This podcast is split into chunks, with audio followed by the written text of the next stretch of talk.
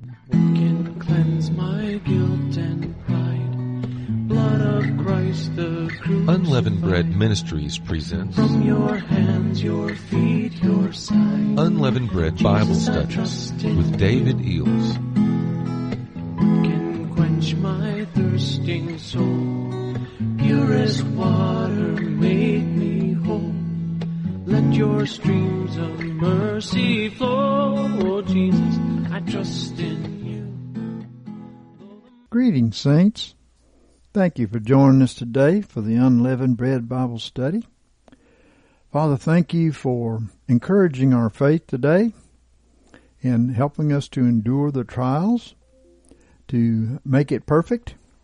We praise you and we thank you for it. We know you're going to do it, and we uh, put our trust in you, Lord. Amen. So, okay, we're going to talk about your faith must be proven today and I'm going to share with you some revelations that are very good. I would suggest that if you don't get everything as we go through it one time, listen to it again. Yeah. Um, thank you, Father. Well, uh, first revelation, we're going to call it a global spirit of perverseness. hmm This was given to Tiana Fire, 129.23. She said, I heard a demon speaking something really evil to my mind, and I was not in agreement with it, and I cast it down. Then I asked God why he allowed the demon to try me with this evil. I then heard the Lord say, this demon is giving many people around the world these same thoughts and feelings right now and there will be more of this evil and wickedness poured out upon the world. Well, we can see uh, many leftist, amoral people falling into very nasty lusts just like their deep state overlords. She goes on to say this evil is in the category of perverseness worse than transgender, etc which is extremely perverted already. I will not mention what it is because it's extremely disgusting and evil. Then I had a vision of this uh, particular evil being poured out upon the world. And these perverted demons uh, were whispering in many people's ears and then entering the people in the world and taking over their mind and body. Well, these demons entered the people who had not cast down the thoughts and temptations as Tiana had done, and it, it was in the days of Lot in Sodom and Gomorrah. And of course we know as were the days of Lot, so it shall be. So we know that it's going to be the same today. Except it's not just one nation, it's all of them. I felt that most people will be tested and tempted by these demons. Each will be given the choice to give in to these demons, completely deserting their conscience or to reject this evil and start following their conscience into more truth and separating from those in the world doing this evil. Well, God will ensure this operation. He is into this, right? I was reminded about Howard Pittman's testimony regarding the lowest demon in Satan's kingdom, an evil, disgusting frog, and how all the other demons were even disgusted by this perverted one. It's the lowest of the low, and I felt these uh, demons I saw were like the same one Howard Pittman spoke about in his book. So I'm going to share a piece of his book, a piece of uh, Demons, an Eyewitness Account, Chapter 8, The Frog by Howard Pittman. From time to time, while on tour with the angels, I would notice some demons in such forms and shapes that they were unbelievable. Each time I noticed these demons, they were off to the side by themselves as I was being shown all the other demons, I would see some of these odd looking beings in many different places that we went. They seemed to display some sort of fear or distrust of all the other demons and were always off to themselves as if they were just lurking about or spying. And finally, my escorting angels brought me to a group of these odd looking beings. They began to explain to me that this group was the untouchables of the second heaven, and it was the fifth group to be emphasized to me, so they ranked last in the order of command. They may be last in the second heaven, but I found out what an important part they have to play in our world today.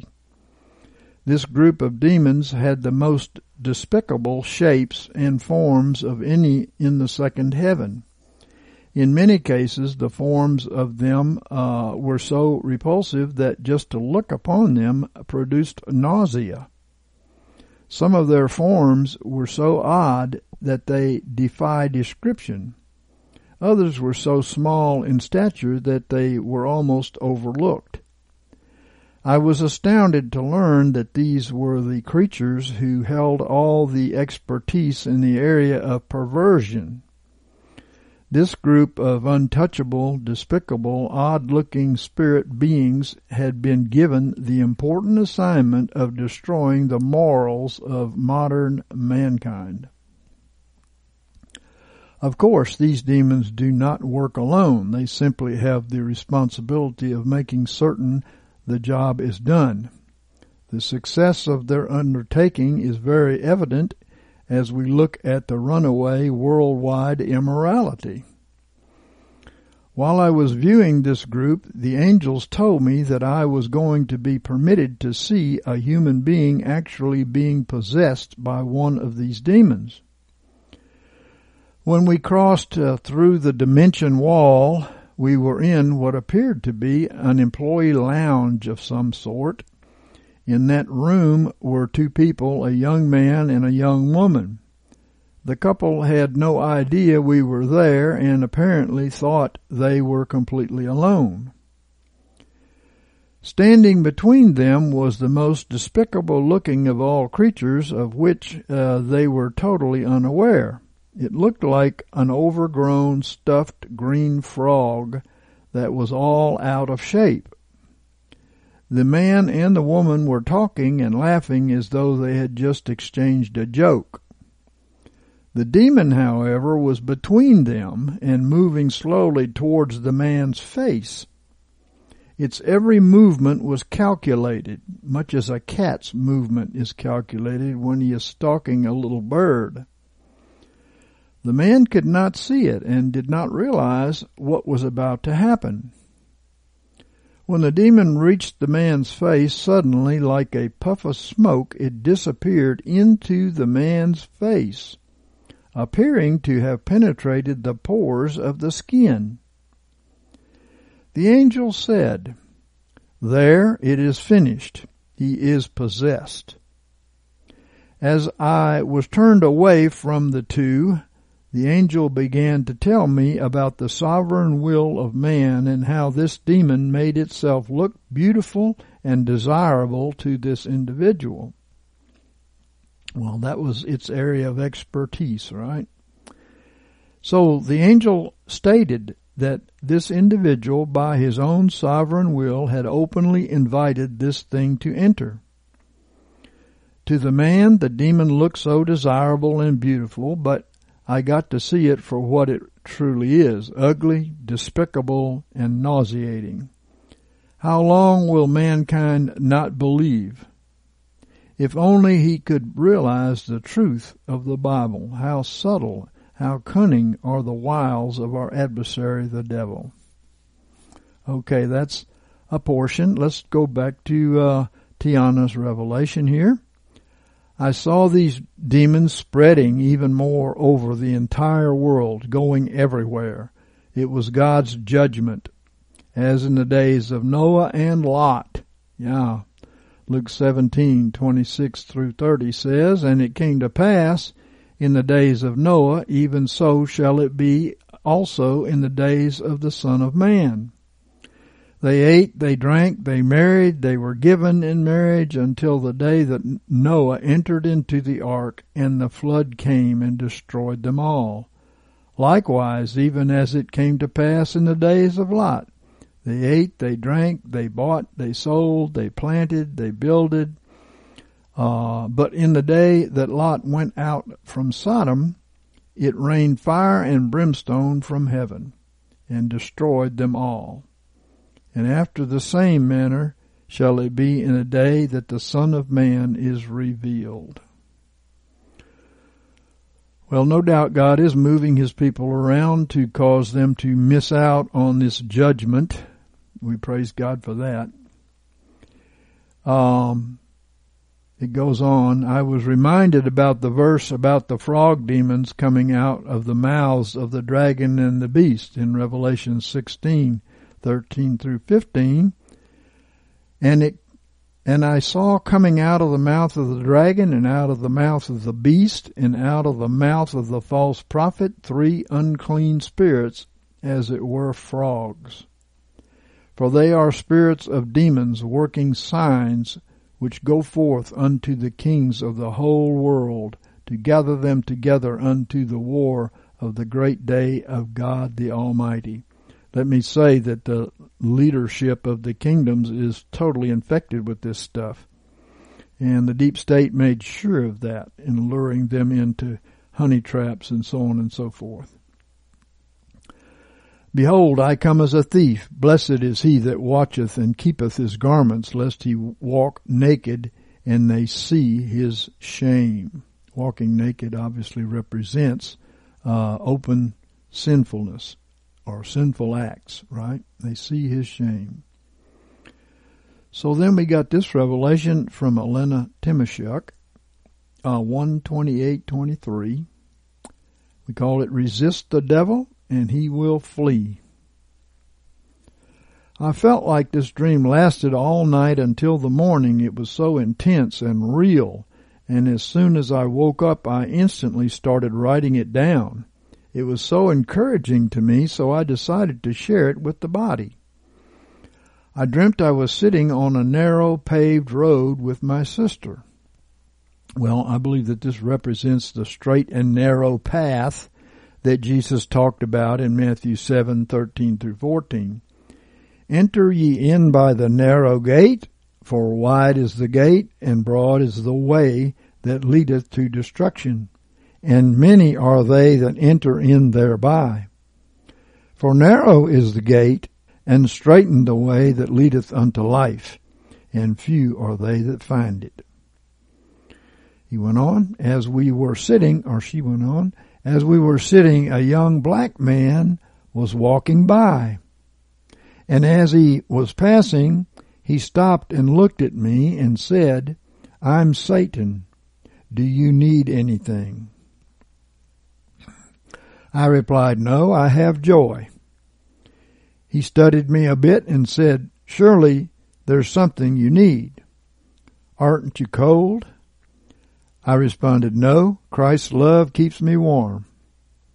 I was nervous as he watched me and could tell that he sensed my nervousness and discomfort, and I quickly grabbed my sister's hand and left. Well, we know that the enemy is always studying us to find our weaknesses. They have all the time in the world to do this and to create their strategies against us. Uh, the devil tempted Eve in the garden by asking her a question that put doubt into her mind. Right? I went to my other sister's house and was hanging out there. And when we heard a knock at the door, my sister answered it, and the person talked really sweetly to her, and she excitedly allowed him in, introducing him as an acquaintance of hers. I was shocked. I noticed in my dream how at first I was with my sisters who are still in apostate Christianity. So they're obviously more um, capable of being infested with this stuff because the the truth has not been told them. The apostates are always opening up doors to the devil because of their false doctrinal beliefs, and many don't understand that a Christian can be possessed. It was the same black man I saw earlier who who called himself Satan, right? On the road that day, and I felt scared that he was after me and wanted to kill me. 1 Peter 5 and 8 says, Be sober, be watchful. Your adversary the devil, as a roaring lion, walketh about seeking whom he may devour. He kept smiling at me as he made conversation with everyone and talked so smoothly and sweetly. I was so nervous and uncomfortable, so I went to my mom's house where my old room was in the basement. My mom's house also represents the apostate mother church, and while I was there, Satan was able to get very close to me and, as we will see, he was very confident and a smooth talker. Well, Mom's house represents our natural inheritance passed down to us through our blood too, you know, and the influence from our upbringing which makes us victims to the devil and his demons. We all inherited the Adamic fallen nature, right? So it's true that Mother here represents the apostate church because they don't deliver people from the fallen nature. It looked a little different in the dream. It was a long, dark room, almost like a tunnel. Well, the old basement room represents a lower level of relationship with God under the earth as in under the flesh, right? So when I walked in at the very end, I saw a desk and the black man, Satan, was sitting there on his phone. I thought to myself, if I change my clothing quickly, I can get out before he's done talking. But as soon as I was almost fully undressed, I heard his phone hang up. I looked up and he was right beside me, looking at me with an evil, lustful expression on his face, and I was terrified and felt paralyzed. Well, the devil, lusting after our nakedness, represents that he is pleased when our flesh is manifesting itself outwardly through sin uh, because he knows he has an opportunity there, right? So this makes us his victims. Then it was like I passed out and went into another dream. There was an evil looking man, Satan, and his skin was all red as if painted. He was doing perverted things to me and got a spray paint can and started painting my skin the same red color. Well, the devil always tries to condemn us for the things that he tempts us with, right? The red uh, represents sin in Isaiah 1 and 18. Come and let us reason together, saith the Lord. Though your sins be as scarlet, they shall be as white as snow. I was just about to give in and participate in his act of perversion, but it was like I got snatched out of it and woke up still in the first dream. Well, we should come out from among our mom's house and its influence to seek our inheritance of the blood of Jesus and his DNA, right? Hallelujah.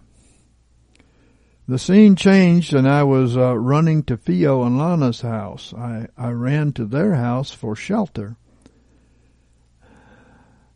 They were the ones who introduced me to UBM and uh, who the Lord used to bring me into the truth and uh, and out of apostate Christianity. I told them about this black man, Satan, and not to let him in and that he wanted to kill me, and I knew that it was more than just a physical death.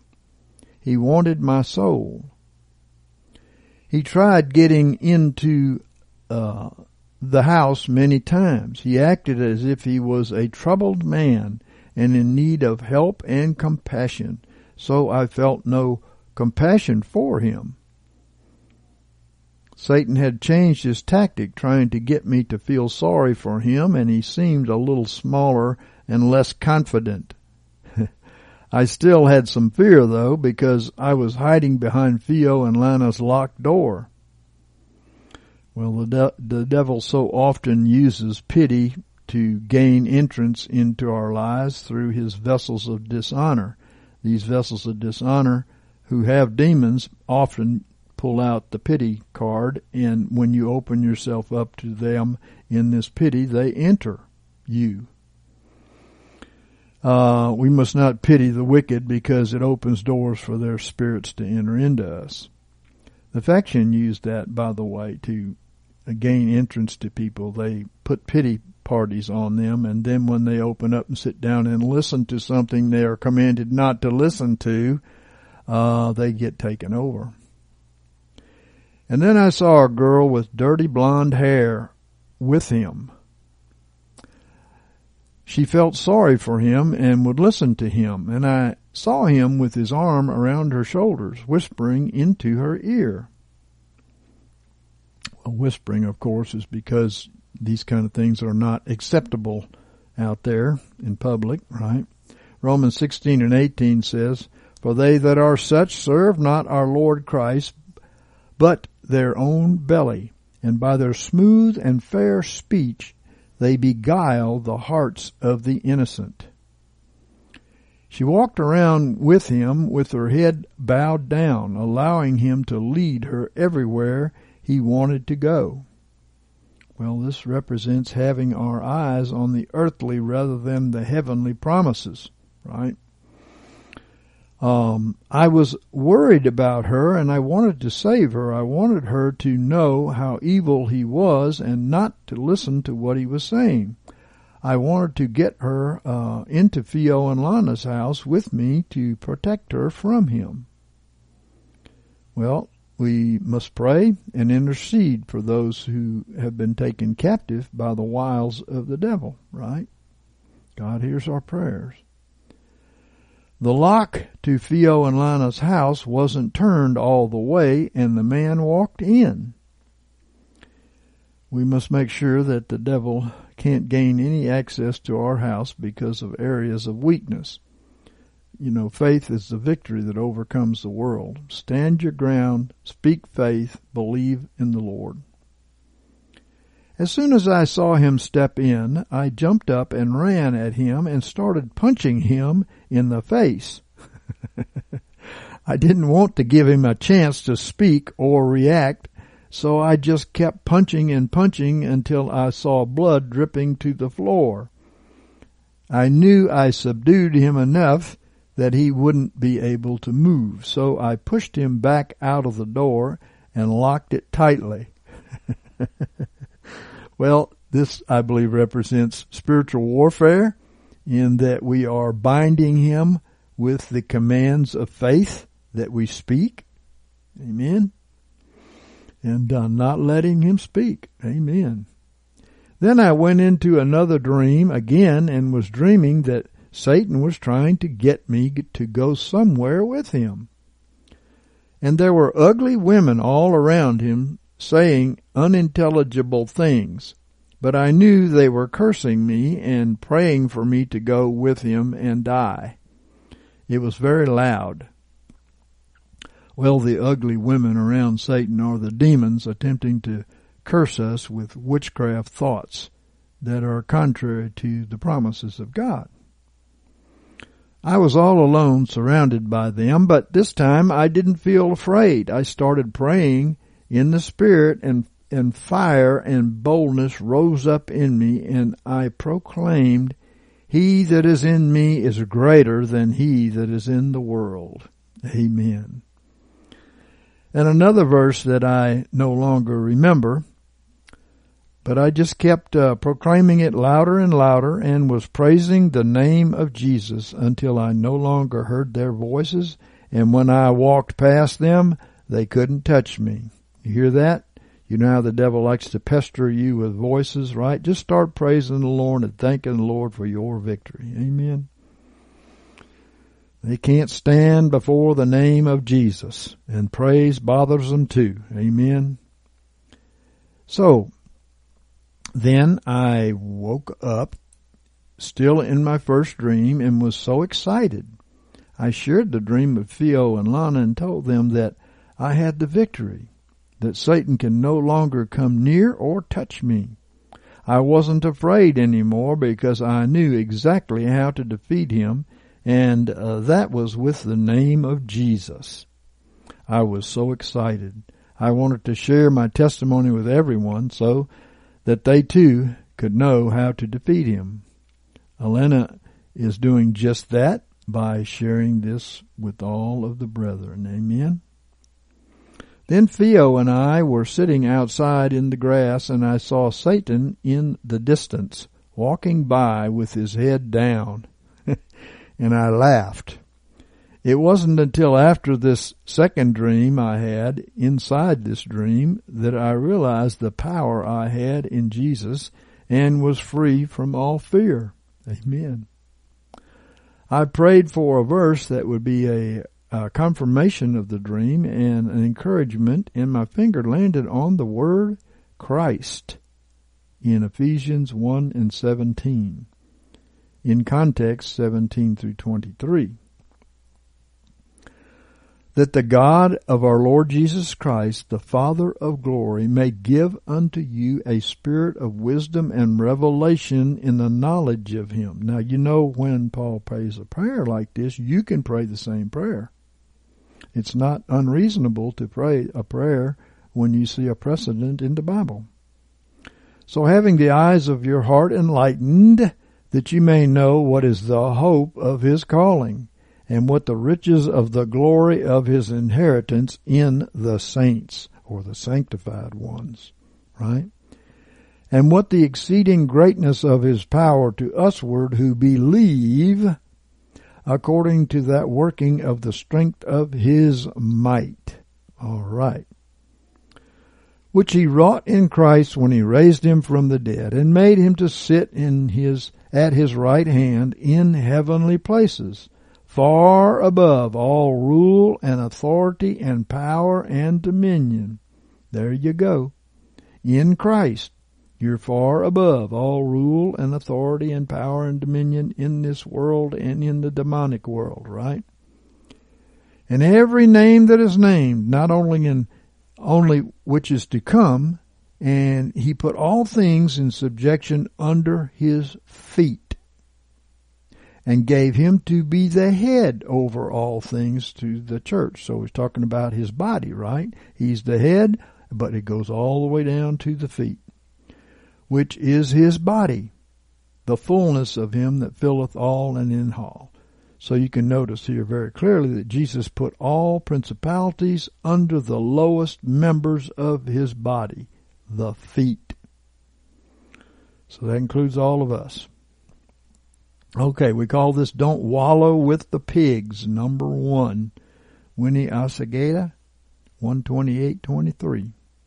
I dreamt that I saw a factious woman that we knew, who was into witchcraft and slander, rolling around in mud outside of my mother's house.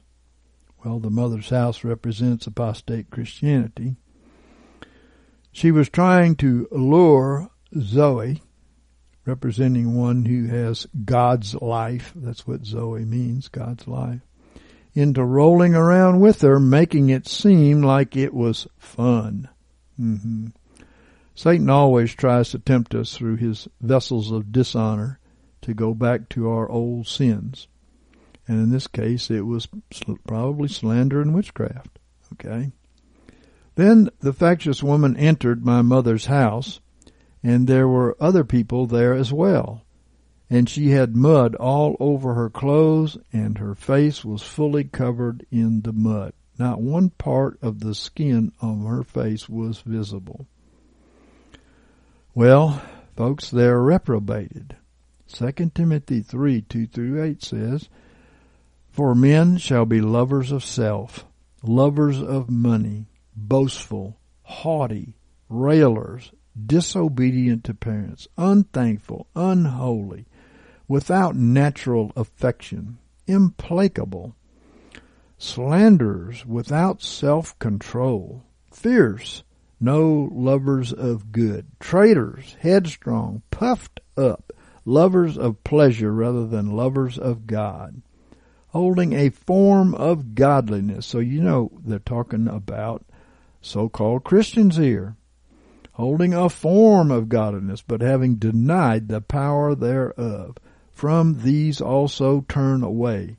For of these are they that creep into houses and take captive silly women laden with sins, led away by divers lusts, ever learning and never able to come to the knowledge of the truth. In verse 8, men corrupted in mind, reprobate concerning the faith. Yep. And it's a good thing they get so nasty because if anybody's got any conscience, they recognize these people. Yeah.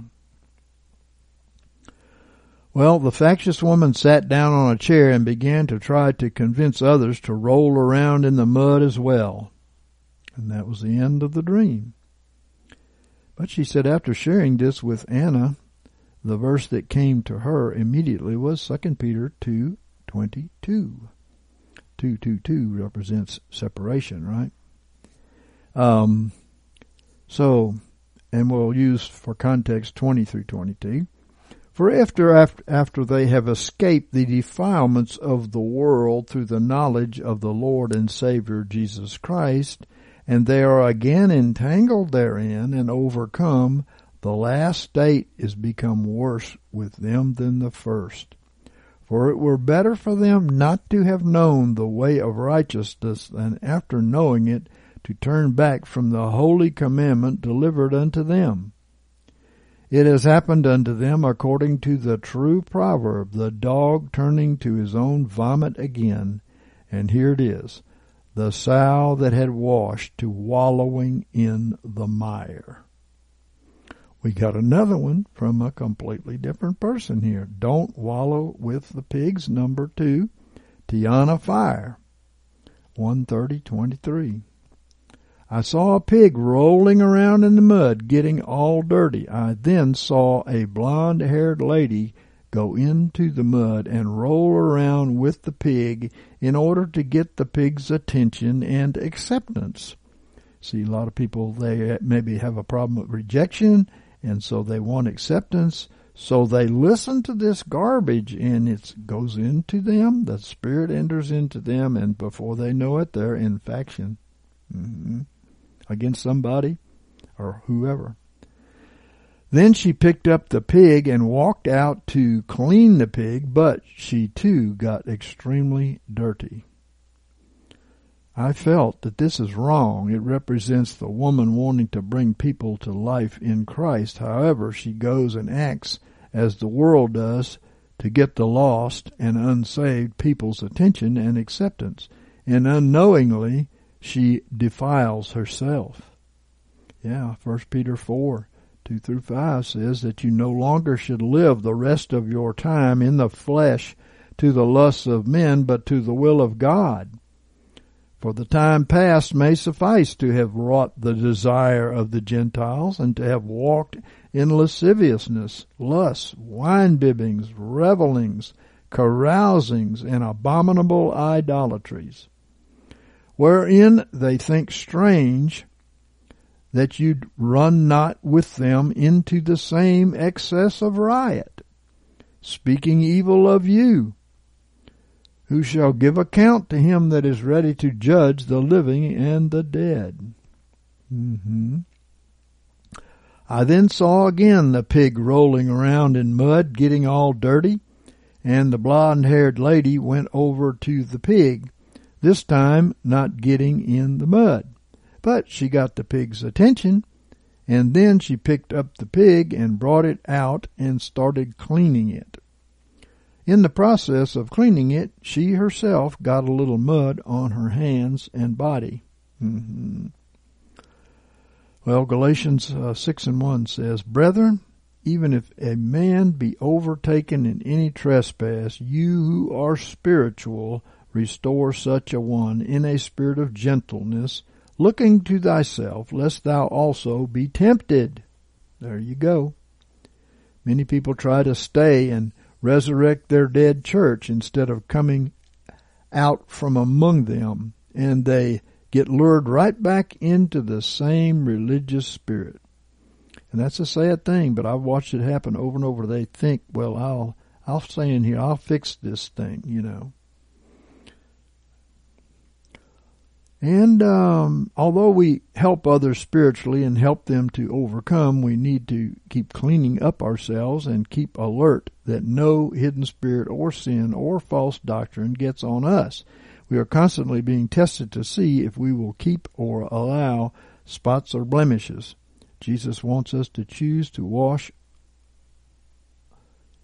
all spots and blemishes off of us. Well, amen. I agree with that wholeheartedly.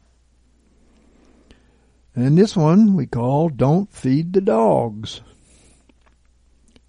Marie Kelton, 126-23. In the dream, I was in a local UBM meeting. I had applied to work at a public school teaching kids. I got the job, but I started feeling like the Lord didn't want me to do that job, so I was trying to figure out a way to get out of it. Well, Galatians 1 and 6 says, Ye who are spiritual, restore such a one. So although there are some who are spiritual enough to restore others without getting dirty themselves, the public schools generally have uh, lower standards, and it's a little like getting in a pig pen. And I think that this also represents a lot of churches. They're more worldly than they are spiritual. If you go there, you're going to get some mud on you. There was a woman sitting next to me who also got a job teaching at a public school. I couldn't remember if it was a local sister or my biological little sister.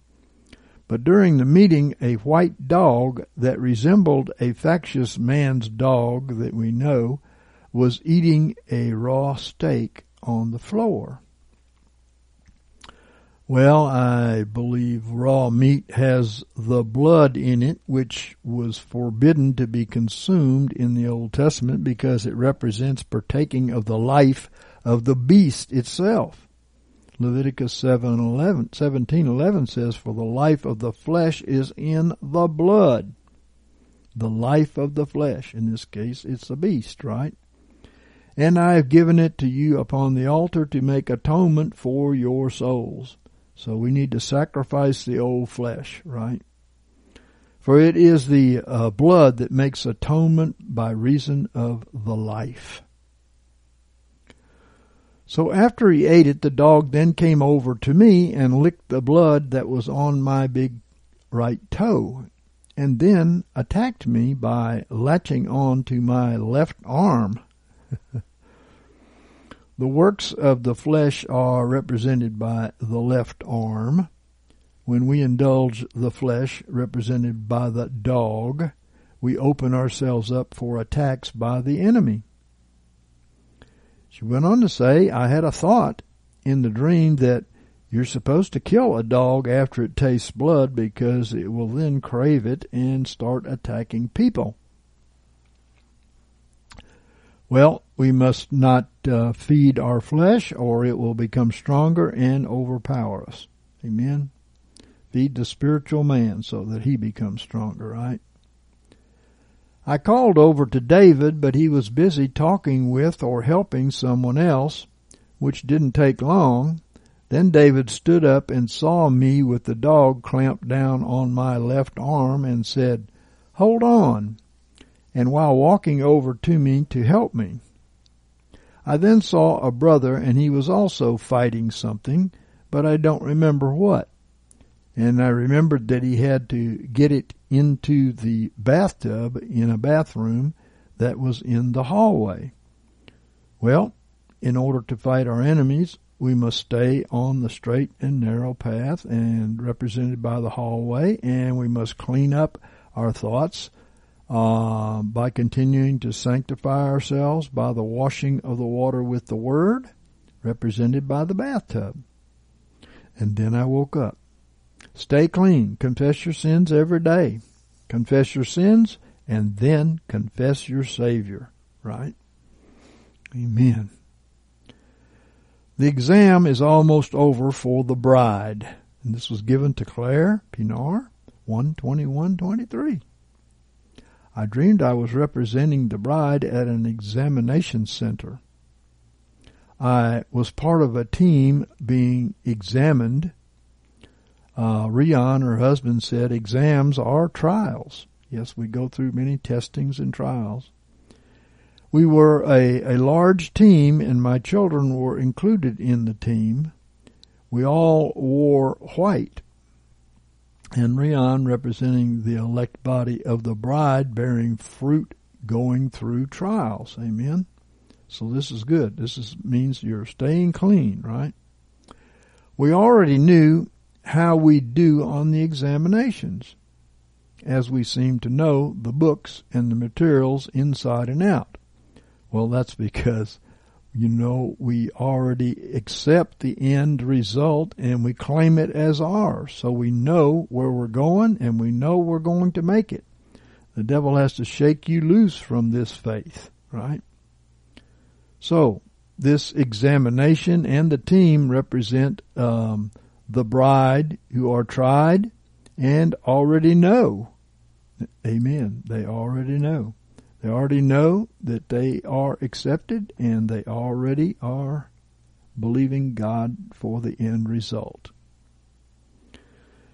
Um, they already know by faith that they've overcome and have succeeded. But they boldly go through the trials and the race that is set before them. Well, um, Rion said, by faith we see the end from the beginning. Amen.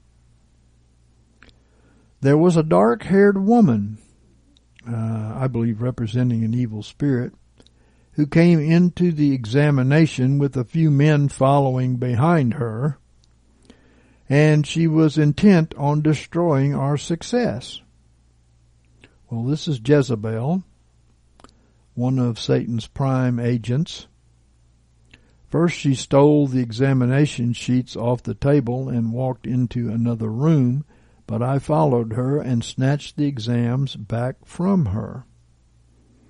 Well, noticing, you know, the Jezebel spirit, the, the men follow the Jezebel spirit, especially the Ahabs, okay? And so they, in this way, you can't obviously uh, win on an examination, right? Not from, for the kingdom of God. Then she tried to distract people from staying in the exam hall Again I went to fetch them and told them to come back. And then she made a few doubt that they that they would succeed in the exam. At this point I lost patience with this woman and I walked up to her and I told her to stop and to leave.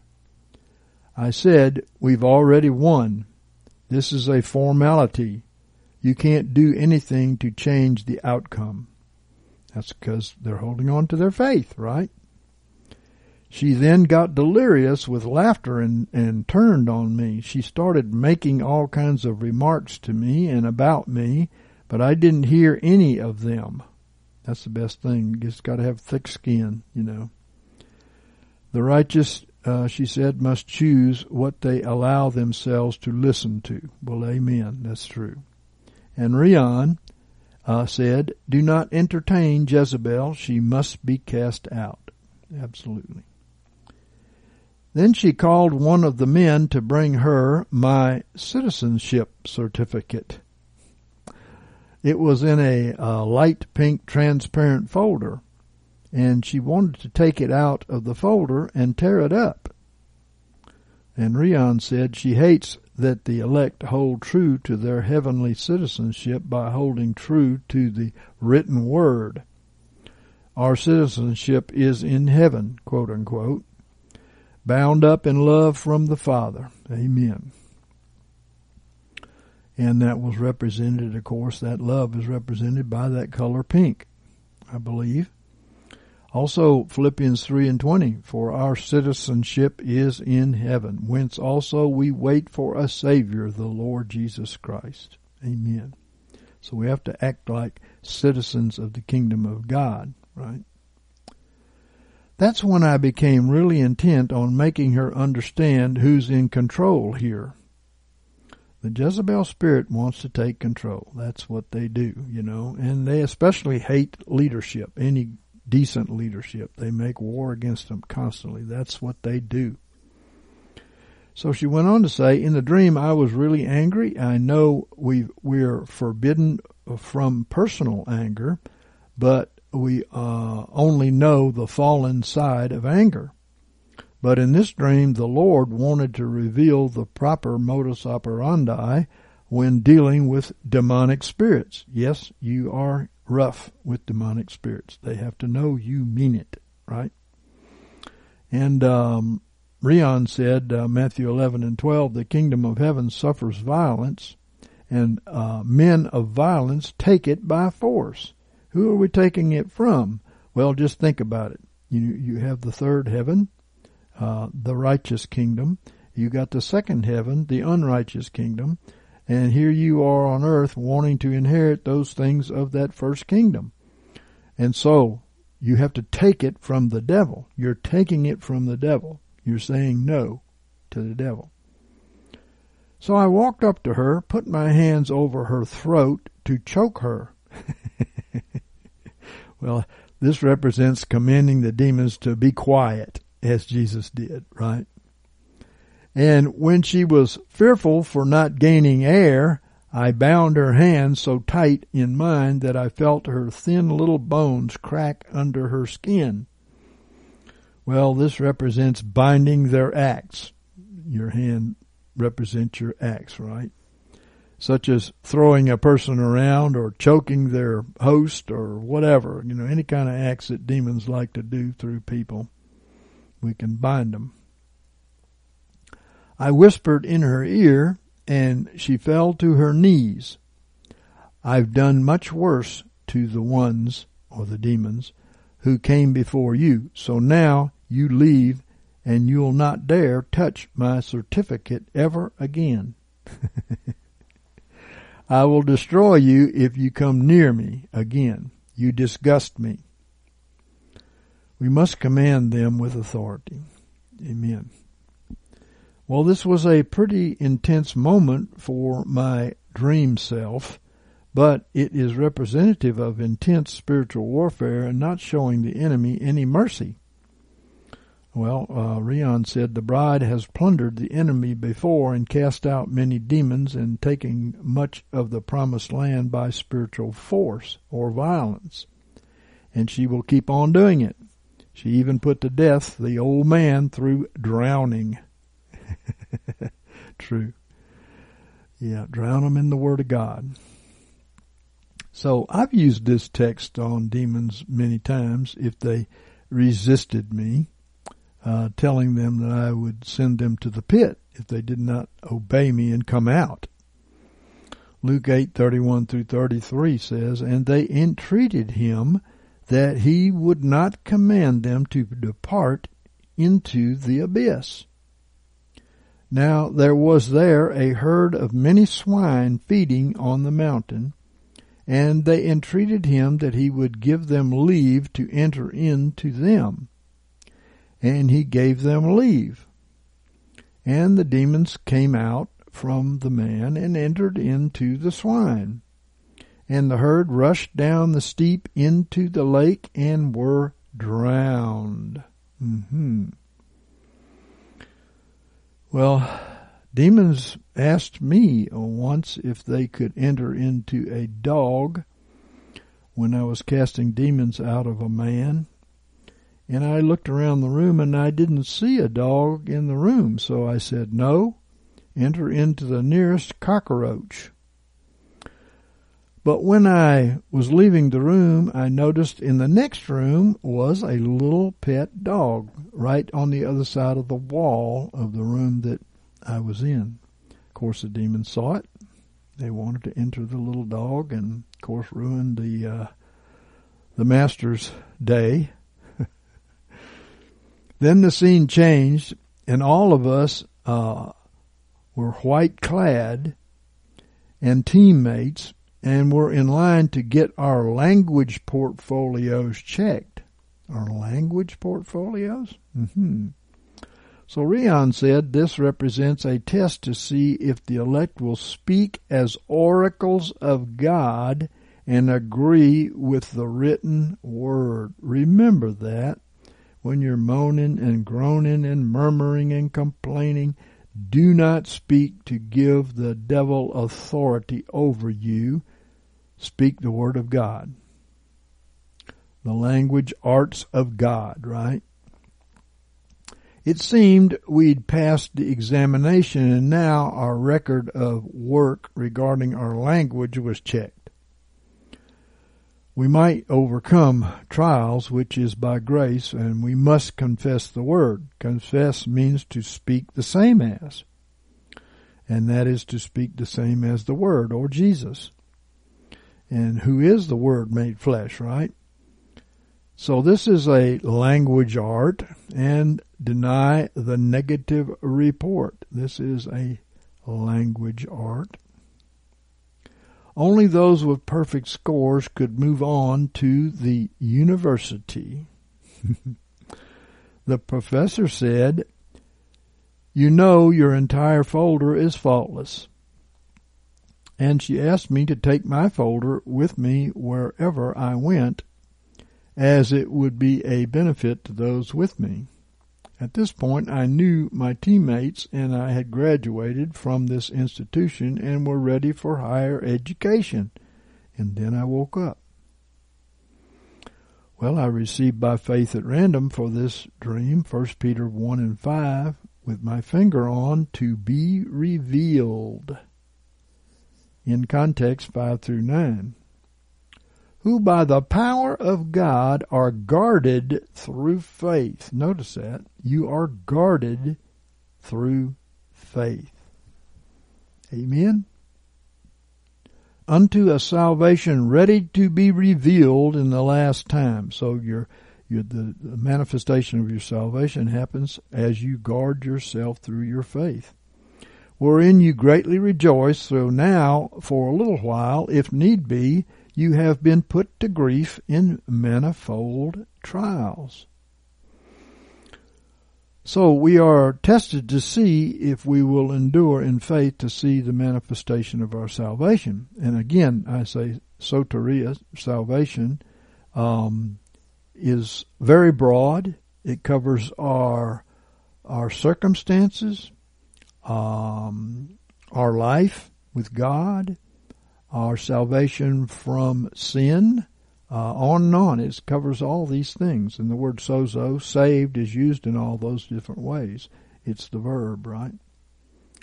Verse 7 that the proof of your faith, you have to have your faith proven, you see. It'll be proven by your actions. Faith without works is dead.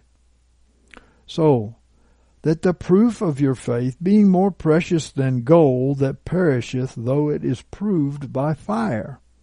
That's the fiery trial. You go through the fiery trial, you need to continue to confess your faith. May be found unto praise and glory and honor at the revelation of Jesus Christ. Well, where is the revelation of Jesus Christ? It's in you. Our faith must be proven through the trial. Christ in you, the hope of glory, right? Whom not having seen you love, and on whom though now you see him not, yet believing. See, see, you don't see what you're accepting by faith. You just have to keep on believing. He that endureth to the end shall be saved, right? You rejoice greatly with joy unspeakable and full of glory, receiving the end of your faith, even the salvation of your souls. Now we know that the soul is your mind, your will, and your emotions. And that is Christ in you. Your spirit um, empowers you to be able to follow Christ. And uh, the Spirit of God in your spirit empowers you even more to be able to follow God. And as you follow Him, holding fast the confession of your hope that it waver not, you will see the salvation that God has promised to you. Otherwise, the double-minded man is unstable in all of his ways, and he tells us that think not that this man will receive anything from the Lord. Yeah. Well, Father, we thank you. We praise you. We give thanks unto you for your goodness to us. We ask you to continue to give us your gifts of faith. Lord, um, by grace have you been saved through faith, and that's not of yourself. It's a gift of God, not of works, lest any man should boast. We certainly can't pick ourselves up by our bootstraps, and we must endure in the faith and encourage our own faith by the Word of God. Faith cometh of hearing, and hearing by the Word. So we let the Word live in us when we uh, we uh, reprogram our minds, right? Be transformed by the renewing of your mind. Transformed into what? Into Christ in you, right? The spiritual man is Christ in you, and uh, he is growing in you like a baby. And when he is born or birthed, then the world gets to see him. That's the manifestation through you to be seen by the world. Amen. Well, Father, we thank you so much that you have already accomplished this in the trial. Uh, we see the end from the beginning. And we thank you that it is done. We see Jesus in the mirror and we don't live anymore. He lives in us. He lives through us. We have His attributes. We have His love. We have His patience. We have His power. We see Jesus in the mirror. We don't live anymore. Christ lives in us. Thank you so much, Father, for teaching us this in Jesus' name. Amen. All right, saints. God bless you and keep you. Uh, Michael Hare's coming, and um, the brethren are going to get a treat. And uh, thank you, Father, for anointing to bless them and and through Michael and to bless them mightily. In Jesus' name, Amen. All right. Good night. Well, thank you, Brother David, and God bless you. Hello, saints. Good to be back with you again. Let's go to the Lord right quick. Father God, we have this wonderful revelations of the man child and the bride. And Lord, uh, place it in our hearts to strive to go after uh, the bride and the man child ministries. Uh, that will help a lot of folks during the days ahead. The tribulation is a place where the man child and the bride will flourish throughout the earth and uh, making disciples all over the place. And Father, we thank you for that Jesus' name. Well, of course, that's what I want to speak about today the first fruits and the bride. Let's start out Exodus 23 and verse 16. And the feast of harvest, the first fruits of thy labors, which thou sowest in the field, and the feast of ingathering, at the end of the year when thou gatherest in thy labors out of the field, the first of the first fruits of thy ground, thou shalt bring into the house of the Lord thy God. In the parables of Jesus, the harvest symbolized the time of his people bearing fruit and being picked. The man child is God's first fruit harvest, which is brought into the house of God on the top of New Testament Mount Zion. Out of the woman church is the ingathering harvest at the end of the year, which is not brought into the house. Now, two harvests. Hmm. Some think that this reconciles the pre and the post tribulation rapture position. But the first fruits, although ruling from the throne room and always in the presence of God as Jesus is, have a ministry on this earth to the rest of the body then these also have a great ministry. It will be as uh, uh, Brother Paul said. He said, we shall all be changed in a moment in the twinkling of an eye at the last trump in 1 Corinthians 15, 51 and 52. Well, To know what fruit is, is to know what maturity is. Revelation 14 covers the whole tribulation and the day of the Lord. It teaches what it is to be the first fruits in the beginning. Revelation 14 1, and I saw and behold the Lamb standing on the Mount Zion, and with him a hundred and forty and four thousand, having his name and the name of his Father written on their foreheads. Folks, that's not the 144,000 in Revelation chapter 7 that are a remnant of natural Israelites who are saved and sealed to become a part of the great multitude and taken at the time, the, the, the time of the ingathering harvest.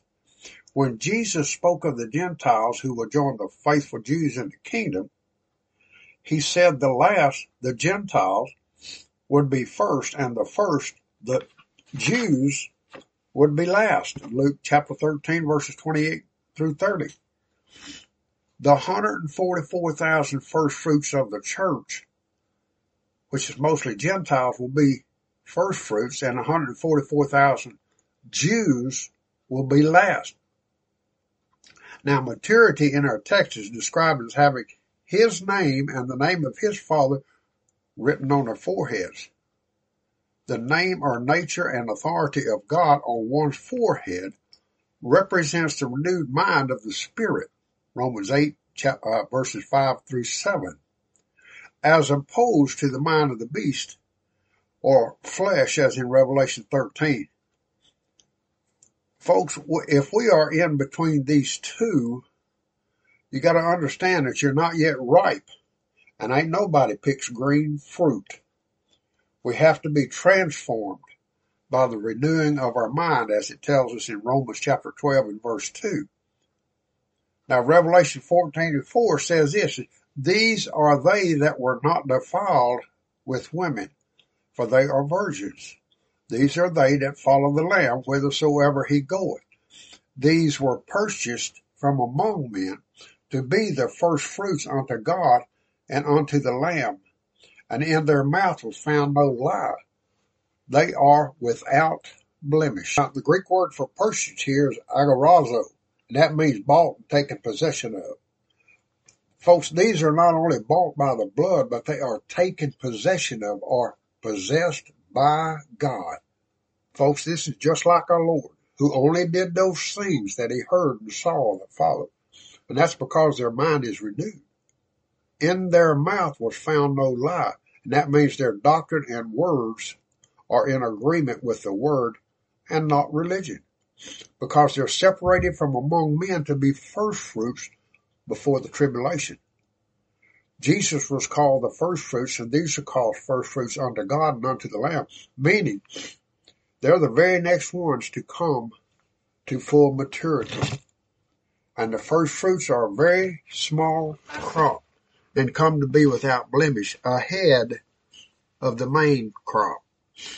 And these are not defiled by women, meaning the sects and cults of Christianity or denominations called, uh, which are called works of the flesh. Galatians 5, 19 through 20. Just like Jesus, he was not defiled with any of the sects of Judaism. Instead, he called his disciples out from among them. And that's what the man child's going to do. Now, let's examine, let's examine this last mentioned sign of maturity a little more carefully. Just as the fr- first fruits are not defiled with women, so it is with the bride. The bride in the Song of Solomon is a prophetic parable of the bride today. And she begins her work in youthful immaturity in bondage to religion instead of the Lord. She says in Song of Solomon chapter 5 and verse 7, the watchmen, that's the ministers, that go about the city found me. They smote me. They wounded me. The keepers of the walls, that's the denominations or sect, took away my mantle or veil from me. The watchmen are identified by the Lord as shepherds in Isaiah 56, 10 through 12. That word shepherds means pastors in the Hebrew.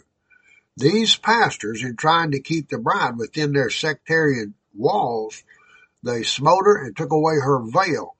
And that's a sign of submission to her husband, the Lord.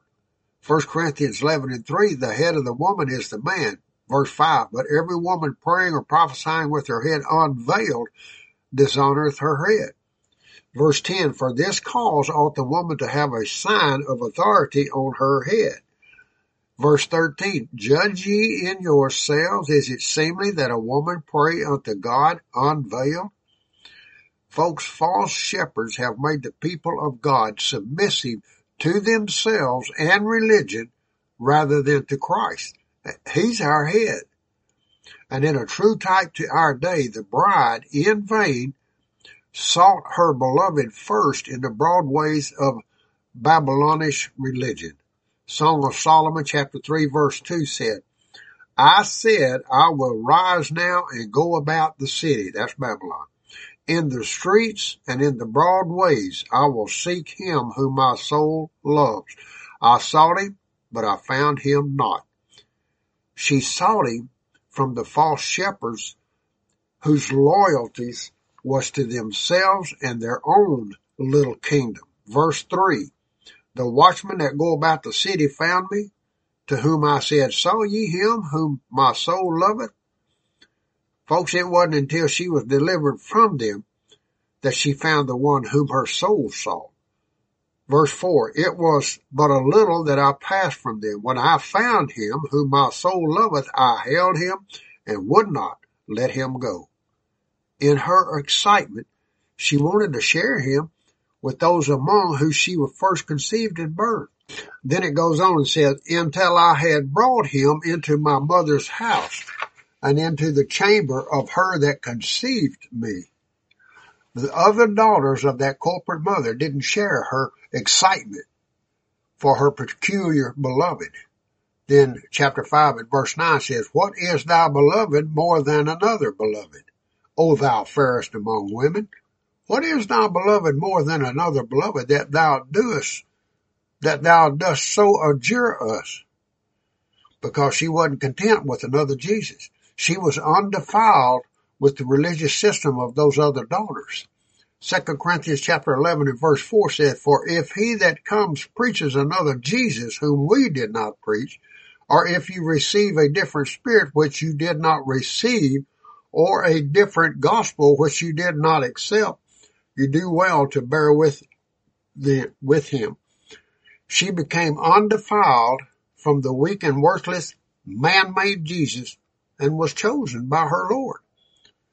Chapter 6 and verse 9. My dove, my undefiled, is but one. She is the only one of her mother. She is the choice one of her that bare her. The daughter saw her and called her blessed. Jesus likened his words to seed sown in the womb of the heart to bring forth his fruit. And those who bear fruit are not going to be defiled with the seed of the word of men and their religions because they are spiritual virgins. Revelation 14 and 4. These are they that were not defiled with women for they are virgins. These are they that follow the Lamb whithersoever he goes. These were purchased from among men to be the first fruits unto God and unto the Lamb. Now, harlot is one who receives the word or the seed from a man who is not her husband. If in religion we receive the traditions of men instead of the word of God, then we're members of one of the daughter harlots the great corporate harlot in Revelation chapter 17 and verse 5 was called the mother of the harlots and of the abominations of the earth. And if you'll notice, the daughters are called harlots. The sects of Christianity have become defiled with what, what uh, Paul warned against. 2 Corinthians 11 and 4. For if he who comes preaches another Jesus whom we did not preach, or ye receive a different spirit which ye did not receive, or a different gospel which you did not accept, ye bear well with him. The Lord's command to those defiled in this way was, come ye out from among them and be ye separate, saith the Lord, and touch no unclean thing, and I will receive you. 2 Corinthians 6 and 17. Folks, the word alone is the truth that sets free, not man's talk. Second Corinthians chapter 7 and verse 1. Having therefore these promises, beloved, let us cleanse ourselves from all defilement of flesh and spirit, perfecting holiness in the fear of God. Jesus calls his sheep out of the fold of apostate religion in order to follow the Lamb whithersoever he goes. John 10:3 says, He calls his own sheep by name and leads them out. Verse 4, When he hath put forth all his own, he goes before them, and the sheep follow him, for they know his voice. This little flock that follows the Lord, resting from its own works, is what the broad sought for. Song of Solomon chapter 1 verse 7 says, Tell me, O thou, whom my soul loves, where thou feedest thy flock, where thou makest it to rest at noon. For why should I be as one that is veiled beside the flocks of thy companions? Now the veil in this case represents the blindness and bondage of submission to religion. Second Corinthians chapter 3 and verse 15 says, But unto this day, whensoever Moses is read, a veil lies upon their heart. Verse 16, But whensoever it shall turn to the Lord, the veil is taken away. Now the Lord is the Spirit, and where the Spirit of the Lord is, there is liberty. But we all, with unveiled faith, beholding as in a mirror the glory of the Lord, are transformed into the same image from glory to glory. And as you can see here, those who are unveiled by the legalism of religion see the Lord and they come into his likeness. They walk like him, they talk like him, and they act like him. And the Lord's answer to where thou feedest thy flock was, if thou know not, O thou fairest among women, go thy way forth by the footsteps of the flock and feed thy kids beside the shepherd's tent. Song of Solomon 1 verse 8. Now in Jesus' day, it was not possible to feed his church, meaning called out was in the apostate sects of Judaism. So he fed them beside the shepherd's tents. And likewise, because the church has greatly apostatized in our day, Jesus is feeding the flock with freedom, rest, and truth outside the shepherd's tents. This brought reproach to the bride and Jesus from the apostate people of God. Verse 6 says, My father's or my mother's sons were incensed against me. Now, those who take up their cross to follow Jesus are commanded to accept this same reproach of being ostracized by the carnal people of God. Hebrews 13 and 11 says, For the bodies of those beasts whose blood is brought into the holy place by the high priest as an offering for sin are burned without the camp. Verse 12, Wherefore Jesus also, that he might sanctify the people through his own blood, suffered without the gate. Verse 13, Let us therefore go forth unto him without the camp, bearing his reproach. Now, Moses, in a true type of Christ in the man child, led his people out of the camp of the rebellious apostates. Exodus 33 and 7 says, Now Moses used to take the tent and to pitch it without the camp, afar off from the camp, and he called it the tent of meeting. And it came to pass that everyone that sought the Lord went out into the tent of meeting, which was without the camp. Now, it's in the days that we're coming to that these thundering judgments are going to put the fear of God in those in the camp to separate and come out and meet what the called out was in the true mountain of God's kingdom. Glory to God. Exodus 19 and 15 says, And he said unto the people, Be ready against the third day. Come not near a woman. That's the apostate sects. Verse 16, And it came to pass on the third day, when it was morning, that's the beginning of the third millennial day since the last Adam, that there were thunders and lightnings and a thick cloud upon the mount, and the voice of a trumpet exceeding loud. And all the people that were in the camp trembled And Moses brought forth the people out of the camp to meet God, and they stood at the nether part of the mount.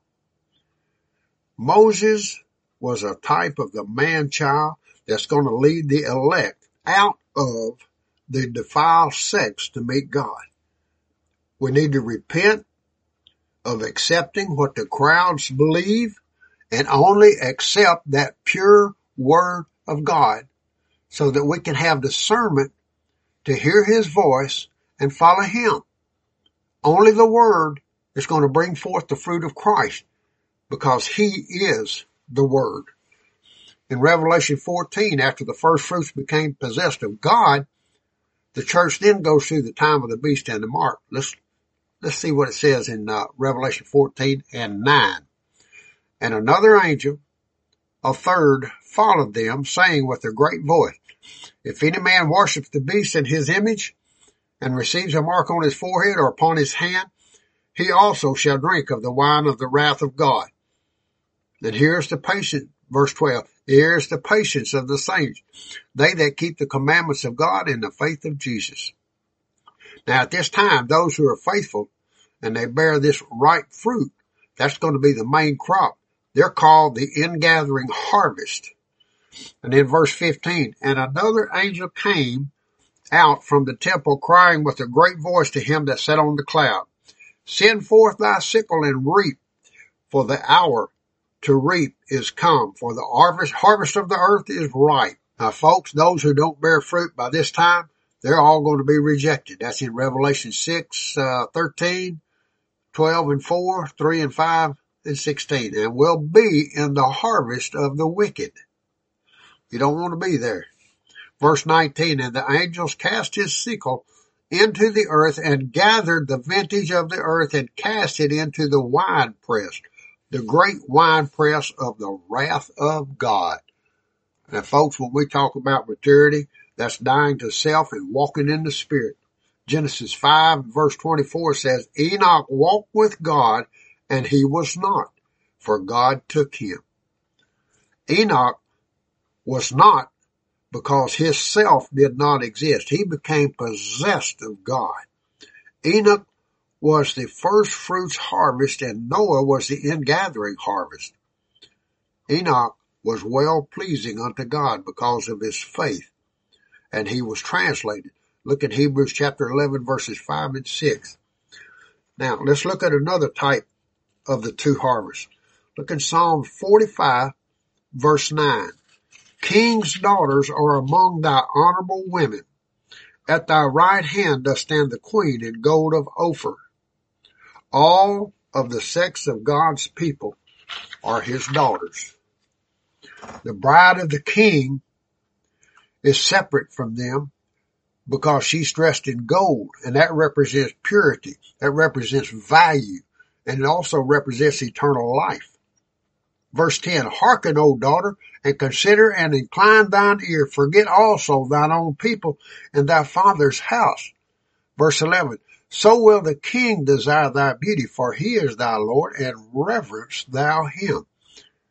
Folks, the bride is beautiful to the king because she completely surrenders and submits to his lordship. Since the head of every man is Christ, right? 1 Corinthians 11 and 3. Now, our allegiance and affinity is no longer to our natural father's house or the people of the world, but it's to our heavenly father's house and the people of the kingdom. And also, in order for us to mature, it's important to outgrow our early spiritual father's house. Paul said, for though ye have 10,000 tutors in Christ, Yet have ye not many fathers, for in Christ Jesus I begat you through the gospel. 1 Corinthians 4 and 15. You know, folks, we all had a spiritual father when we first came to the Lord, but we have to forget that first house in order to grow up and follow the Lord. And we have to also submit to Christ in others, especially the true fivefold ministry, because they are given for the perfecting of the saints. Psalm 45 verse 13 says this, the king's daughter within the palace is all glorious. Her clothing is inwrought with gold. And I want you to notice that the bride is already within the palace on Mount Zion. Verse 14, she shall be led unto the king in broidered work. The virgins or companions that follow her shall be brought unto thee. The companions or the virgins are then led by the bride into the palace. They escort the bride right to the groom's home. Verse 15, with gladness and rejoicing shall they be led. They shall enter into the king's palace. And according to the Jewish marriage ceremony, the virgins in the parable of the ten virgins were not the bride, but they were her companions. The virgins are the spiritual children of the bride. Verse 16 said, Instead of thy fathers shall be thy children, whom thou shalt make princes in all the earth. The religious fathers who begat the bride are not going to father the virgins. Just as Jesus raised the bride in his day to evangelize the rest of the church. So Mordecai took the bride when her father was dead, Esther 2 and 7, and raised her and cared for her for the rest of the church. In other words, the man child is going to lead the bride to be a spiritual father to the virgins, raising them to maturity in the wilderness. Now the book of Esther, which means secret or hidden, is a prophecy of the church age, especially the end time. In Esther chapter 1 and verse 11, the king commanded his chamberlains to bring Vashti the queen before the king with the crown royal to show the peoples and the princes her beauty, for she was fair to look on. But the queen Vashti refused to come at the king's commandment. Vashti wouldn't come when called by the king, just as Israel wouldn't come when called by the king of kings, Matthew 22, 1 through 7. So it was decided that the king give her royal estate unto another that is better than she. You know, when Israel refused to call, our king gave it to the church. Although not all have paid attention and not all will manifest the bride.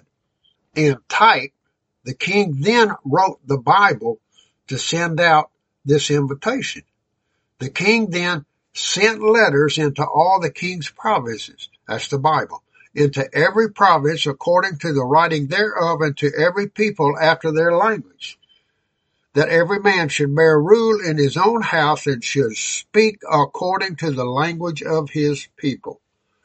And if you'll notice, in type, our king sent translations of the Bible everywhere and commanded that we agree with that word. Now let's look at Esther 2 and 2. Then said the king's servants that ministered unto him, let there be fair young virgins sought for the king, and let the king appoint officers in all the provinces of his kingdom, that they may gather together all the fair young virgins unto Shushan the palace, to the house of the women, unto the custody of Hegai, that's the king's chamberlain, and he represents the Holy Spirit, by the way, keeper of the women, and let their things for purification be given them, and let the maiden that pleases the king be queen instead of Vashti. And the thing pleased the king, and he did so. Now, contrary to popular opinion, one corporate body called the bride was chosen by the king from among the virgin corporate bodies to be queen. And it was the king's chamberlain, the Holy Spirit, who provided there are things for purification. The bride will have a more glorious garment than the virgin bridesmaids, Revelation 19 and 8. And it was given unto her, that's the bride, that she should array herself in fine linen, bright and pure. For the fine linen is the righteous acts of the saints. This garment is called lampros in Greek, and it means bright, glowing, or brilliant. This bright lamp represents her pure works. And on the other hand, those invited to the marriage supper only have a white garment. Now the bride is never bidden or invited to her own marriage supper. She does the inviting. Verse 9, and he saith unto me, Right, blessed are they that are bidden to the marriage supper of the Lamb. Verse 14, and the armies which are in heaven followed him upon white horses, clothed in fine linen, white, leukos in the Greek, and pure. The bride and the virgins, folks, are two different levels of purity and also maturity. As usual, in this text, the queen does not go to war. It's the king and his armies that do. Esther 2 verse 9, and the maiden pleased him, that's the Holy Spirit, and she obtained kindness of, him, and he speedily gave her her things for purification with her portions and the seven maidens who were meet to be given her out of the king's house. And he removed her and her maidens to the best place of the house of the women. And of the virgins, Esther pleased the Holy Spirit and quickly received grace to come to purity. And likewise, if we walk pleasing to the Holy Spirit and we listen to his voice, we're going to receive the grace to be in the man child or the bride. She was given the seven maidens out of the king's house, and that represents the seven attributes of Christ. Christ is the light, which is broken down into seven primary colors, which represents the attributes of light. Joseph's coat of many colors. That represents him having put on Christ as the man-child, head of the bride. And you're going to find the seven attributes of Christ in those that have faith. Second Peter 1 and 5 says, Yea, and for this very cause, adding on your part all diligence in your faith, supply virtue, and in your virtue, knowledge, and in your knowledge, self-control, and in your self-control, patience, and in your patience, godliness, and in your godliness, brotherly kindness, and in your brotherly kindness, love. The words in your indicate that each attribute comes out of the previous one and they all come out of faith. There ain't no comma behind faith in the Greek. And those are the seven pillars that support the house of God. Proverbs 9 and 1 says, Wisdom hath builded her house she hath hewn out her seven pillars. She hath killed her beast, and that represents the flesh. She hath mingled her wine, and that represents the blood and nature of Jesus. She hath also furnished her table. She hath sent forth her maidens, her seven maidens. She cries upon the highest places of the city. Verse 4 Whoso is simple, let him turn in hither. As for him that is void of understanding, she said to him, Come eat ye of my bread. And that represents the word of God. And drink of the wine which I have mingled. And folks, it's by faith in the word that we receive the seven attributes of the nature of Jesus Christ, which are in his blood. Leviticus 17 and verse 11 says, For the life of the flesh is in the blood, and I have given it to you upon the altar to make atonement for your souls. For it is the blood that makes atonement by reason of life. Whatsoever we desire in order to mature was provided in Jesus' blood. Esther 2 and 13 says, Then in this wise came the maiden unto the king. Whatsoever she desired was given her to go with her out of the house of the women unto the king's house. Everything needed to outgrow the virgins and be counted among the bride has already been given to us, folks. Second Peter 1 and 3 says, Seeing that his divine power hath granted unto us all things that pertain unto life and godliness, through the knowledge of him that called us by his own glory and virtue.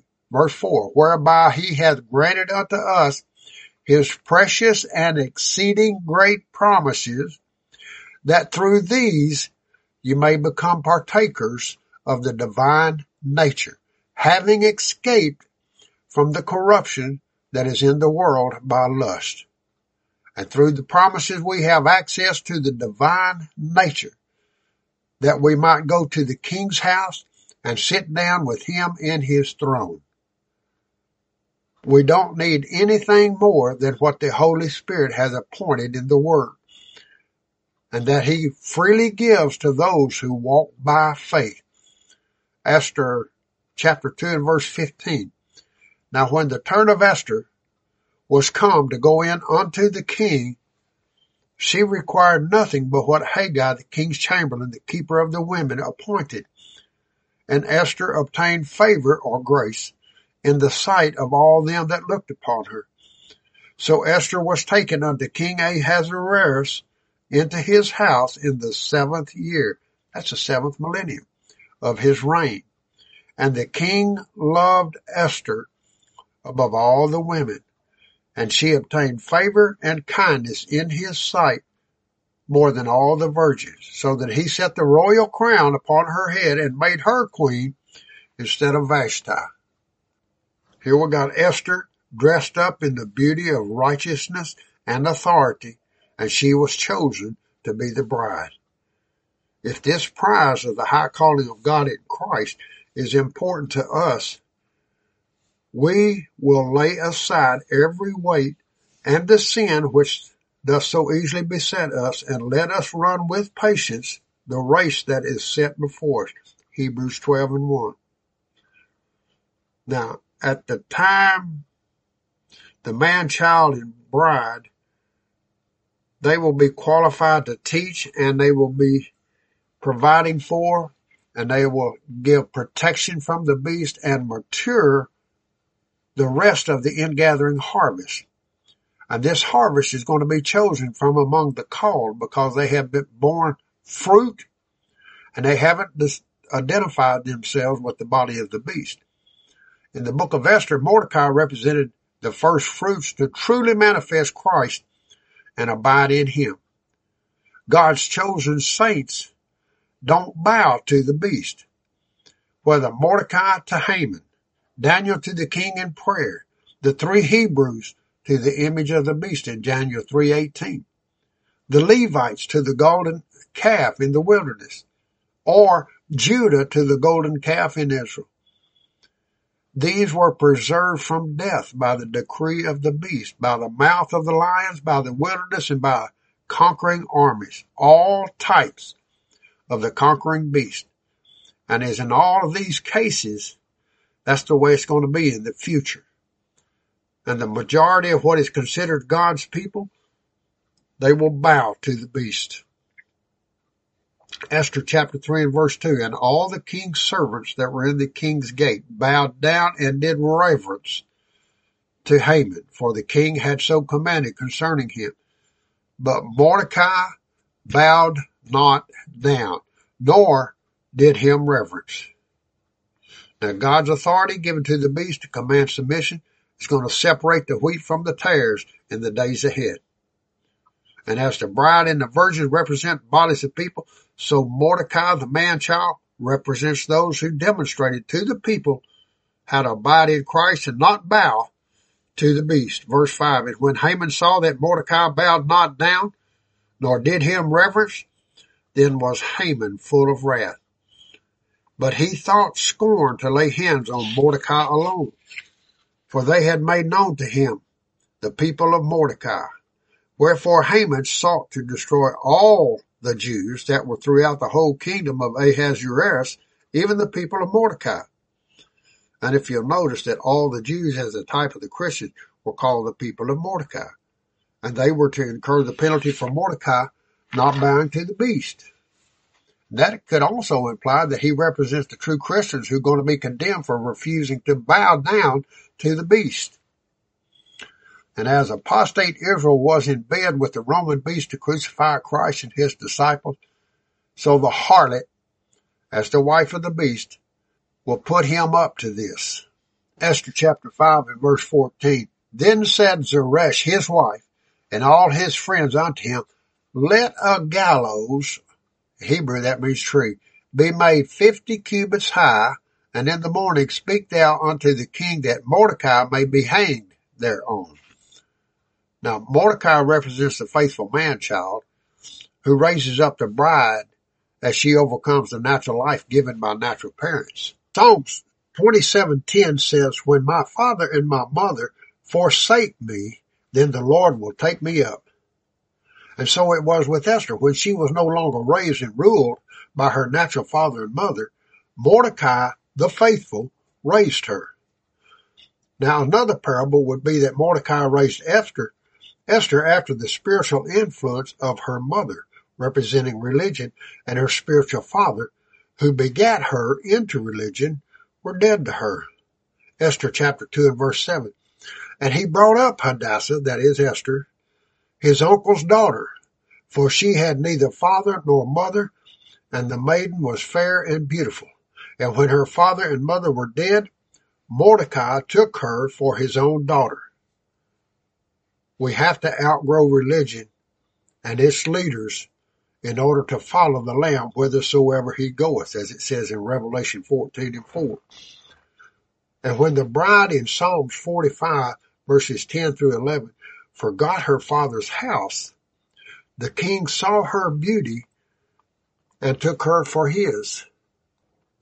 And another story, as soon as Isaac outgrew the need for mother's milk, Abraham celebrated because now Isaac could follow his father and eat meat. Genesis chapter 21 and verse 8, and the child grew and was weaned, and Abraham made a great feast on the day that Isaac was weaned. Now, in like manner, the bride represents those who have learned to be led by the Lord and the man-child rather than the milk of religion. Romans 8 and 14 says, For as many as are led by the Spirit of God, these are sons of God. The disciples of Jesus all had to come out of apostate Judaism in order to follow him. John the Baptist said of these disciples, He that hath the bride is the bridegroom in John chapter 3 and verse 29. And as a disciple, meaning learner and a follower, Paul had to be born from a religion that was begun by God, but they fell into apostasy just like Christianity has. Galatians 1 and 14, and I advanced in the Jews' religion beyond many of mine own age among my countrymen, being more exceedingly zealous for the traditions of my fathers. Verse 15, but when it was the good pleasure of God who separated me even from my mother's womb and called me through his grace to reveal his son in me that I might preach him among the Gentiles. Straightway I conferred not with flesh and blood. Paul had to be born out of his mother, which is the apostate church of that day, and separated from his spiritual fathers who begat him in that religion in order to follow Christ. Acts 22 and 3 says, I am a Jew born in Tarsus of Cilicia, but brought up in this city at the feet of Gamaliel, instructed according to the strict manner of the law of our fathers, being zealous for God, even as ye all are it this day. Now, this in no way ought to be construed to mean that we do not need the body of the multi-gifted people. It just means that now we can hear God's voice and follow him rather than man. The true body has no brains of its own, but depends completely on the head for direction. That's Jesus. Ephesians 5:23 for the husband is the head of the wife as Christ also is the head of the church, being himself the savior of the body. But as the church is subject to Christ, so let the wives also be to their husbands in everything. And this is the body that we need to associate with, not the brain dead body ruled by traditions and self-will. Haman, as a type of the beast, received authority from the king as a type of God. And that's to destroy his people because they wouldn't keep his laws. Six major times and many lesser times has this happened in Bible history and it's repeating today. Esther chapter 3 and verse 8 says, And Haman said unto King Ahasuerus, There is a certain people scattered abroad and dispersed among the peoples in all the provinces of thy kingdoms, and their laws are diverse from those of every people. Neither keep they the king's laws. Therefore it is not for the king's profit to suffer them. If it please the king, let it be written that they may that they be destroyed. Verse 11, And the king said unto Haman, The silver is given to thee, the people also to do with them as it seems good to thee. and letters were sent by post into all the king's provinces to destroy, to slay, to cause to perish all Jews, both young and old, little children and women, in one day. When the people of God realized that they were given into the hand of the beast, they had a great repentance. And it's going to be the same thing in our day. Esther 4 and verse 3, and in every province, whithersoever the king's commandment and his doctrine came, there was a great mourning among the Jews, and fasting and weeping and wailing, and many lay in sackcloth and ashes. Esther, as the bride, took advantage of her royalty to go before the king to intercede for the people. Chapter 5 and verse 1 says, Now it came to pass on the third day, that's a type of our day we're in now, the third millennial day, that Esther put on her royal apparel and stood in the inner court of the king's house. And it was so when the king saw Esther the queen standing in the court that she obtained favor in his sight. And the king held out to Esther the golden scepter. That was a symbolic offer of dominion that was in his hand. So Esther drew near, touched the top of the scepter. That's an acceptance of dominion. Verse 3 Then said the king unto her, What wilt thou, Queen Esther? And what is thy request? It shall be given thee even to the half of the kingdom. Now, at the beginning of this third millennial day, the bride is going to manifestly become a joint heir with Christ. And when Esther revealed Haman's evil plot of destroying the people of God, and he was later hung on the gallows he built for Mordecai, she asked that the king reverse his authority given to destroy the people of God. The king gave to Esther and Mordecai complete authority to give authority to the people, but according to law, he couldn't take away the beast's authority to crucify them.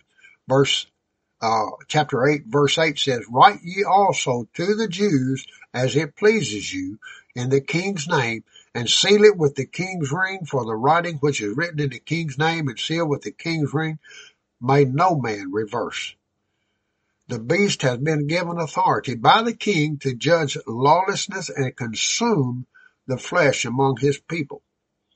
Since no man can take that authority from the beast, Esther and Mordecai wrote to God's people in the name of King Ahasuerus and granted the Jews that were in every city to gather themselves together and to stand for their life to destroy, to slay, and to cause to perish all the power of the people and province that would assault them, their little ones and women. Now, when we speak of a threat to kill all of the Jews, who on the other hand are given authority to kill all of those who would assault them, we're seeing a war between the carnal and spiritual man of God's people. And we see this because all of God's people don't physically survive the tribulation. And all of the beast people who threaten God's people are not destroyed. And yet, this seems to be the case in the text of Esther. The inclusion of all in both cases speaks of every spiritual Jew who is circumcised in heart, as in Romans chapter 2 and verses 28 and 29. And in this way, all of the fleshly beast men are cut off and all of the spiritual Jews survive. The flesh is truly a member of the body of the beast, for it's the enemy of God and his people. Romans 8 and 7 says, because the mind of the flesh is enmity, that means enemy, against God, for it is not subject to the law of God, neither indeed can it be. Galatians 5 and 17, for the flesh lusts after the spirit, and the spirit against the flesh. For these are contrary the one to the other, that you may not do the things that you would. This old man that wars against the spirit man has to die.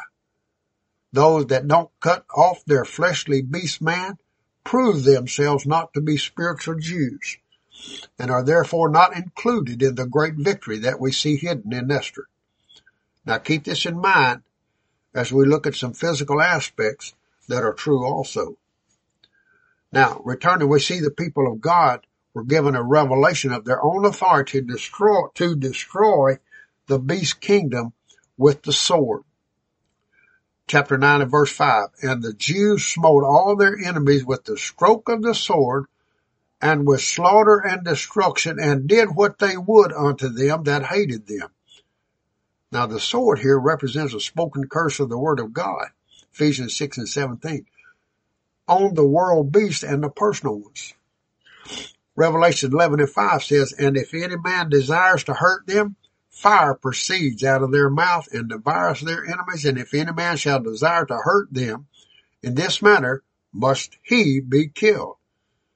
The saints are warned in the last three years of the tribulation, when the beast is killing them that if any man shall kill with the sword, with the sword must he be killed. Here's the patience and the faith of the saints. Now at that time, when the saints will be wielding the sword of the Spirit, Esther 8 and 17 says, Many from among the peoples of the land became Jews, for the fear of the Jews was fallen upon them.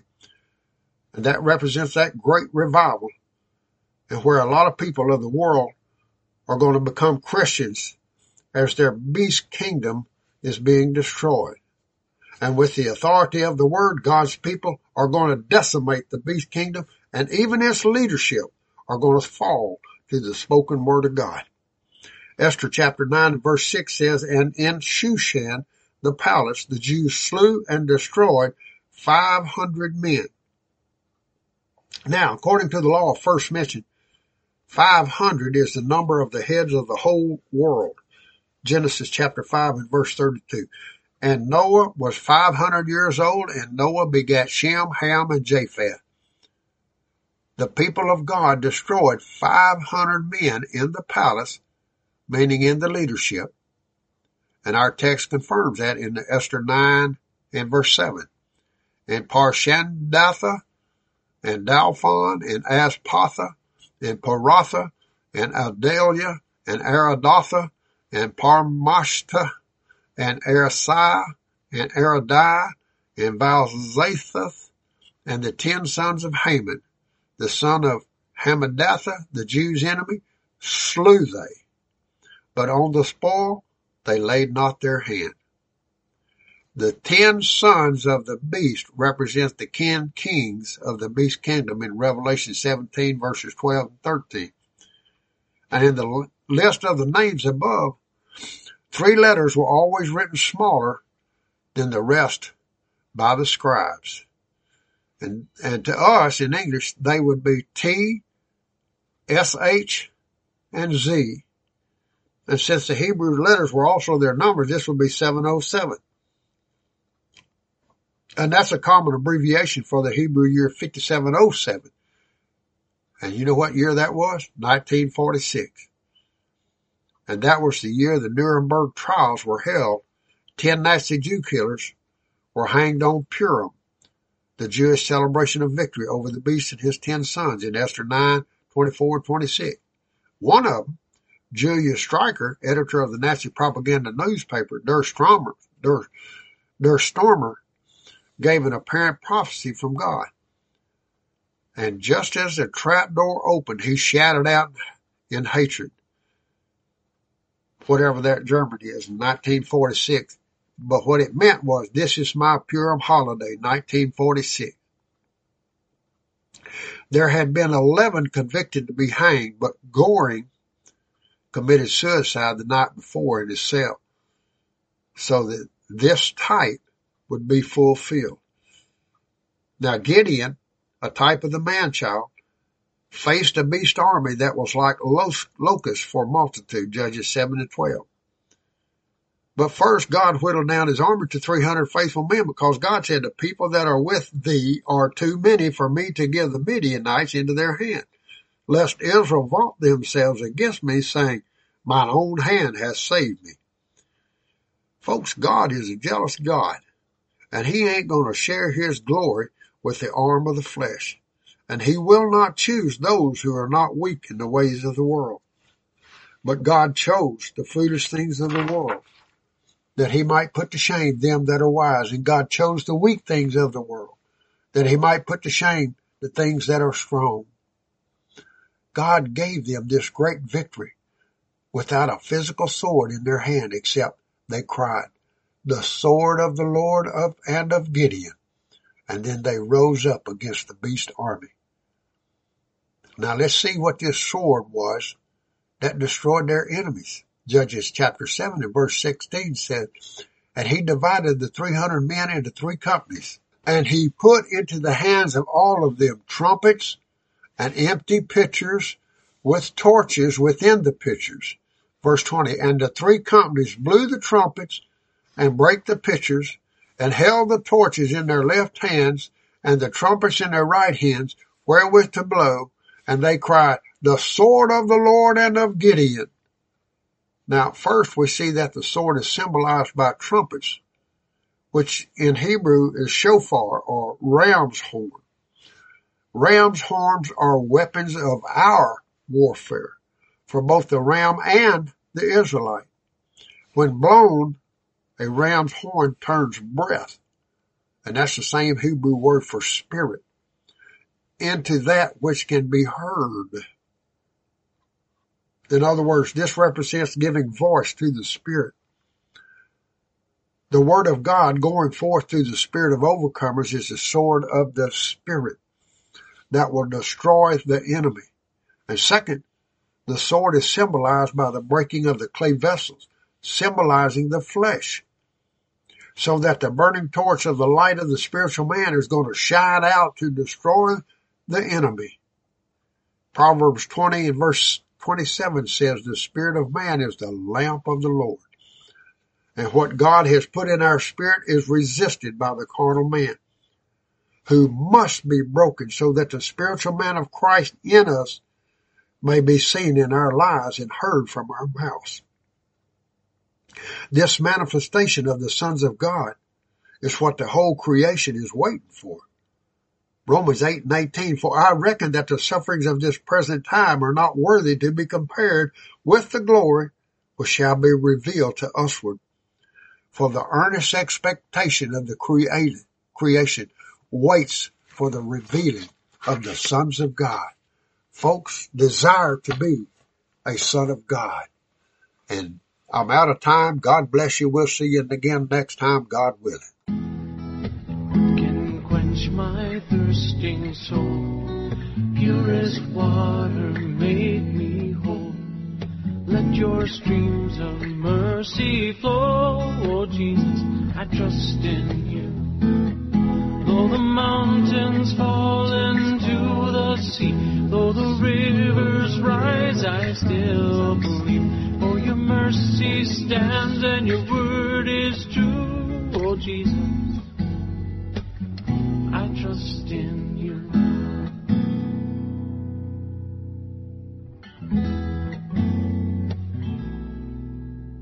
And when I face that darkest night, what will be my guiding light? The shining rays of red and white. Jesus, I trust in you. Oh, sacred heart, in you I find mercy seated for all time. I am yours and you are mine, oh Jesus, I trust in you. Though the mountains fall into the sea, though the rivers rise, I still believe. For your mercy stands and your word is true, oh Jesus, I trust in you. Though the mountains fall into the sea, though the rivers rise, I still believe. For your mercy stands and your word is true, oh Jesus, my Lord Jesus.